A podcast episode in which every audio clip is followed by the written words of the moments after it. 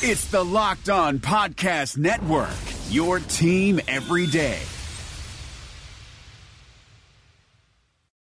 Welcome to Postcast. David Locke with two really tall guys. Matt Bullard here, Ron Boone here. And if you're listening to this on a podcast, you have no idea where here is, but I have a big light on top of my head that looks really ridiculous. So let's step forward, men. Um, you're just trying to be difficult.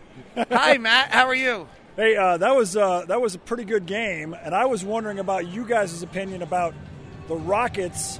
Can the Rockets beat the Golden State Warriors this Yes. We've already discussed that. year? Yeah. We So you thought got- you guys have an excellent chance of coming out of the West. So I, I think the Rockets' offense, and you guys got to see it tonight with the space that Mike D'Antoni creates for Chris Paul and James Harden. I mean, you saw a couple times where James Harden had a wide open layup in a half court set. I mean, James Harden is the best player in the NBA, best player in the NBA, and he gets a wide open layup in a half court set. That's some offensive genius. It's a fairly good defensive team. I mean, I don't know. yeah, yeah, right? I no mean- question. I mean, No, I, I and I think defensively you're better than you were, which I think is the important one. Um, the other one is just there's a math question that Daryl Morey's been playing for a long time here that I think's relevant, and that is when you take 50% of your shots as threes, which is remarkable because everyone in the league's trying to take away threes. Like everyone says, oh, the, like that's the part of it that's incredible to me is like I watch us play, we have a good night, we get 40% of our shots up as threes, and you're getting 50, and some of them yeah, aren't. 53% of our shots on the season are three point shots. So, what the Rockets have done is reduce the mid range shots to 7% of our shots and replace them with threes. Because, as we talk about all the time, three is greater than two. That is a radical, radical idea that took. Isn't it? the- You know what's You guys cra- learned that in elementary You know school, what's didn't you? the only thing that's crazier than some of calculated figure it out though. the only thing that's crazier than the real world is the fact that it took the NBA 20 years to figure that crap out. Isn't that Wait crazy? a minute, wait, wait, wait, wait, hold it. okay, that the ABA, ABA all right figured it out, then. but you didn't shoot him at this I perpetual didn't rate. shoot- well No. 15, 16 a game, something like that. Really? No, no, no. In As the a, team, ABA? as a team. Oh, as a team. You guys Yeah. took 15. Right. Yeah, at the most. Da- Yeah, at the Daryl most, Griffith, yeah. Donovan Mitchell is going to set the Jazz rookie record for most threes in a season next week. Well, yeah, I mean, Like, I mean, I don't know if that's really true, but Daryl Griffith s- hit 93s in, a In one- in season, one season, yeah. and led the league. Yes. Donovan Mitchell's made 60 in 20 games. And and so when we were when we were growing up, the coaches when the three point line was was put in, the coaches would say, "Don't shoot that shot; it's too far." Right? And now, Not a high percentage shot. right, right. And now the Rockets are saying, "Don't shoot any shots that are inside the three point line unless you can get all the way to the rim." Heck, I went to my s- daughter's seventh grade girls basketball game the other day and saw their shooting percentage and told her to shoot three every time too, because if by some miracle it goes in, it's a better percentage than the An rest. extra of them. point, yeah, no doubt. Uh, what do you think of Donovan Mitchell? Love the guy. Uh, we were talking about uh, Ben Simmons, Donovan Mitchell, and Kyle Kuzma, the three best rookies in the league. You guys agree with those three? Absolutely. And we saw Kuzma last game when we played the Jason Lakers. Tatum. Jason Tatum in there. Okay, all right. So there's four, but but Mitchell, you know, he got off to a slow start tonight, and a lot of young players when they get off to a slow start can't recover. But the fact that he recovered and had what do you have 24 tonight? I mean, that's Twenty-six, impressive. he is um, gained a lot of respect around the league. And talk shows, coaches, now they're starting to prepare for him. And this is what's impressive because now they're gearing up. He's in the scouting reports and he's still get, being able to get the job done. And he's running the point guard spot now. I mean, we, I saw him in the fourth quarter tonight. He was running the point, and Rubio was playing the two guard. Well, and the other one is that you hid James Harden on Joe Ingles, and Trevor Ariza gets Donovan Mitchell, and the night before, Andre Robertson got Donovan Mitchell. So he is getting the number one guy.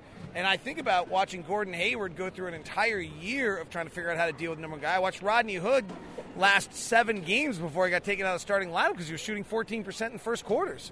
I mean, being the number one guy on the scouting report is a incredibly difficult thing to be. Yeah, and the fact that uh, that he's been able to to grow up in 20 games. I mean, you know, legit NBA player now. Get like you say, getting the number one defense. That's an impressive, impressive start to his season. You know, at the beginning of the season, he was thrown in there as a starter because Rodney Hood all of a sudden couldn't go.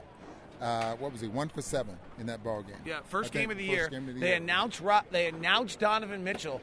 Rodney Hood gets like sick to his stomach. Or they announced Rodney Hood, so he's a rookie. Rodney Hood like gets sick to his stomach. Donovan Mitchell's like sitting down. We only got four guys out there. Quinn goes, go for it. Like, and it worked. well, it actually didn't work the first night. But, um, all right, so let's go to this game specifically. It's five point game at halftime. What happened to open up the third quarter? the Rockets have been doing this all season long. The, when the Rockets catch fire and start making threes, we just blow teams out. And this, the stats that you have of the percentage of, of minutes on the floor that the Rockets are up by 10 or up by 20, we've seen this all season long where the Rockets just, they catch fire at some point in the game, they blow the game wide open, and now the Rockets are a mature enough team to keep that lead and maybe extend it a little bit more instead of like most teams will let that lead, you know, let that lead slide a little bit and make it a game again. But the Rockets have been able to blow teams out. Tell, tell me about Chris Paul because many people thought that okay, Chris Paul comes back, it's going to affect Harden's play, it's going to slow him down because he, he controls the ball a lot. What do you? I don't see that, but I, I see him sometimes playing like James Harden, you know, with the pick and roll and uh, that. Yeah, you know, Chris uh, played the first game of the season and bruised his knee, and then he missed. I think it was 14, 14 games. straight yeah, games, 14 yes. straight games that Chris was sitting on the bench watching, and I think that was important because Chris is a smart basketball guy. He's a you know basketball genius, so he was able to sit there and watch the Rockets play and figure out how he could put his game into what he was seeing and make it better. And I and one of the things you know he almost had a triple double tonight. He was one rebound away from a triple double, but his ability to pass the ball and not turn it over. He had 13 assists and only two turnovers tonight. That really helps the Rockets' offense because the Rockets one of their biggest problems last year was turning it over way too much. And Chris Paul now handles the ball, and the Rockets turn it over far less. Well, then you're you give averaging, him a six, few you're more averaging possessions. 16 turnovers this year, but it hasn't affected you, I don't think. If- If you're not scoring off of those turnovers, now what, what are, you guys are averaging 16 turnovers. Yep. That's about that's about average or leading the they're pretty Yeah. close to leading the league. Yep. But I don't think those turnovers are affecting you as much, maybe, because if you're not scoring off of those turnovers, you know it really doesn't hurt. Yeah, and Chris Paul is also an excellent defender. You know, he's, he's always in there getting steals, and he makes our defense better along with P.J. Tucker and Luke Bamute. Well, the comment I made on our broadcast is the Rockets are going to be my. I always love listening to national media because, you know, I don't necessarily think all of them know more than we do. They don't. And um, sometimes I think they know a lot less. Uh, you're right. And uh, so the Rockets are going to be my new my litmus test for the next month.